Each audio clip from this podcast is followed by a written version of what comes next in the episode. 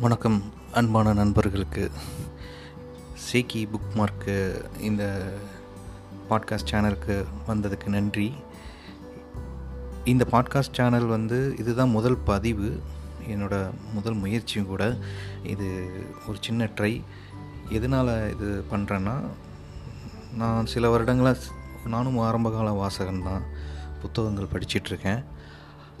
அந்த புத்தகத்தை மற்றவங்களுக்கு பரிந்துரைக்கணும்னு ஒரு சின்ன ஒரு ஆசை. பெரிய இலக்கிய வாசிப்புங்கிறது பெருசாக கிடையாது.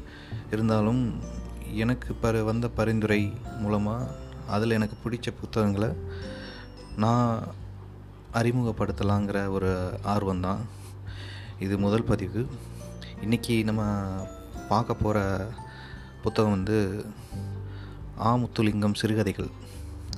இந்த ஆ முத்துலிங்கம்ங்கிறவரை வந்து எனக்கு எப்படி தெரியும்னா ஒரு நாள் ஜெயமோகன் அவரை பிளாக்கில் வந்து அவரை இன்டர்வியூ எடுத்திருந்தாங்க. அதை நான் பார்க்கும்போது ரொம்ப இன்ட்ரெஸ்டிங்காக இருந்தது. சரி ஓகே நாவல்கள் படிக்கிறதுக்குரிய நேரமின்மை அதனால் காரணமாக நான் சில புதுமை புத்தன் சிறுகதைகள் அந்த டைம் படிச்சுட்டு இருந்தேன்.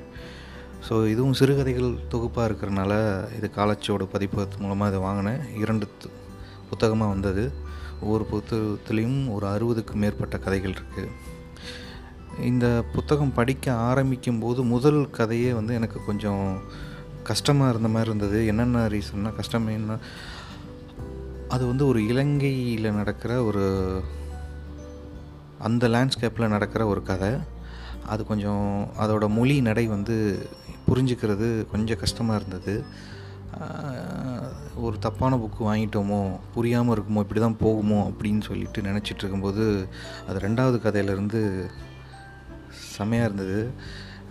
அதில் முக்கியமாக பார்த்தீங்கன்னா நிறையா கதைகள் நான் இது கடந்த ஒரு கிட்டத்தட்ட ஒரு எட்டு மாதங்களாக நான் அப்பப்போ படிச்சுக்கிட்டே இருக்கேன். அறுபத்தி ரெண்டு கதைகள் முடிச்சிருக்கேன் அப்பப்போ படிக்கிறது. அதில் இன்னும் எனக்கு துரிங்கிற ஒரு கதை ஒரு நாய்க்குட்டியின் கதை அது. கம்ப்யூட்டர் தில்லை அம்பலப்பிள்ளையார் கோவில் கல்லறை ராகு காலம் இதெல்லாம் எனக்கு இப்போ நினச்சாலும் எனக்கு வந்து நினைவிலே இருக்குது நினைவில் இல்லாததும் ஒரு நல்லது தான் மறுவாசிப்புக்கு ரொம்ப உகந்ததாக இருக்கும். இந்த புக்கு படிக்கும்போது எனக்கு என்ன பிடிச்சிருந்ததுன்னா இது வந்து ஒரே ஒரு இப்போ ஒரு ரைட்டர் தஞ்சாவூர்லேயோ இல்லை திருநெல்வேலியோ அந்த மாதிரி ஒரு லேண்ட்ஸ்கேப்பில் இருந்தால் அந்த கிராமிய அந்த நிலப்பரப்பை பற்றி தான் அவங்க அதை சுற்றி எழுதிட்டுருப்பாங்க ஆனால் இவர் வந்து என்னென்னா ஒரு கதை கனடாவில் நடக்குது. ஒரு கதை வந்து பார்த்திங்கன்னா ஸ்ரீலங்காவில் நடக்குது. ஒரு கதை பாகிஸ்தானில் இருக்குது திடீர்னு ஆஃப்ரிக்காவில் ஒரு கதை இருக்குது ரொம்ப வித்தியாசமாக இருக்குது அதில் வந்து அவர் அவரோட கதைகள் எல்லாம் சின்ன சின்ன நிகழ்வுகள் தான் இருக்கும். அந்த சின்ன சின்ன நிகழ்வுகளை எவ்வளோ கூர்மையாக எவ்வளோ அழகாக எழுதியிருக்கிறாங்கிறது எனக்கு ரொம்ப பிடிச்சிருந்தது. எக்ஸாம்பிள் ஒரு ஆப்பிரிக்காவில் ஒரு இடத்துல தங்கியிருப்பார். அவர் சந்திக்க ஒரு நண்பர் ஒரு வழிபோக்கனாக தான் ஒருத்தர் வருவார். அங்கே வரும்போது அவரும் இவரும் சேர்ந்து ஒரு தமிழ் பாட்டு ஒரு நாதஸ்வரம் அதெல்லாம் கேட்பாங்க. அதை பற்றியான நிகழ்வுகள் இது இந்த மாதிரி அந்த நிகழ்வுகள் தான் இந்த மாதிரி தான் எழுதியிருப்பார். அது இல்லாமல் அந்த நாட்டு மக்களின் வாழ்க்கை முறை அங்கே நடக்கிற சின்ன சின்ன நிகழ்வுகள் இது எல்லாமே நடக்கும். மேக்ஸிமம் அவர் வீட்டுக்குள்ளே நடக்கிறதே ஒரு ரொம்ப இன்ட்ரெஸ்டிங்காக எழுதியிருப்பார். ரொம்ப பிடிச்சிருந்தது. அதுக்கப்புறம் ஒரு நாள் வந்து இவரோட பேட்டியை வந்து யூடியூப்பில் பார்க்கும்போது பார்த்திங்கன்னா ரொம்ப ஆச்சரியமாக இருந்தது. இவர் வந்து ஆயிரத்தி தொள்ளாயிரத்தி முப்பத்தி ஏழில் பிறந்திருக்காரு. ஸ்ரீலங்காவில் வந்து டிகிரி இதெல்லாம் முடிச்சுட்டு ஒரு ஸ்டேட்டில் சார்ட்டர்ட் அக்கௌண்டண்ட்டாக முடிச்சுட்டு அவர் கனடா மற்ற நாடுகளுக்கு பயணப்படுறாரு. அப்போ கல்லூரியில் படிக்கும்போதே அக்கான்னு ஒரு சிறுகதை எழுதி அதை வெளியிட்டிருக்கிறாரு. ஒரு சில கதைகள் எழுதியிருக்கிறாரு கட்டுரைகள்.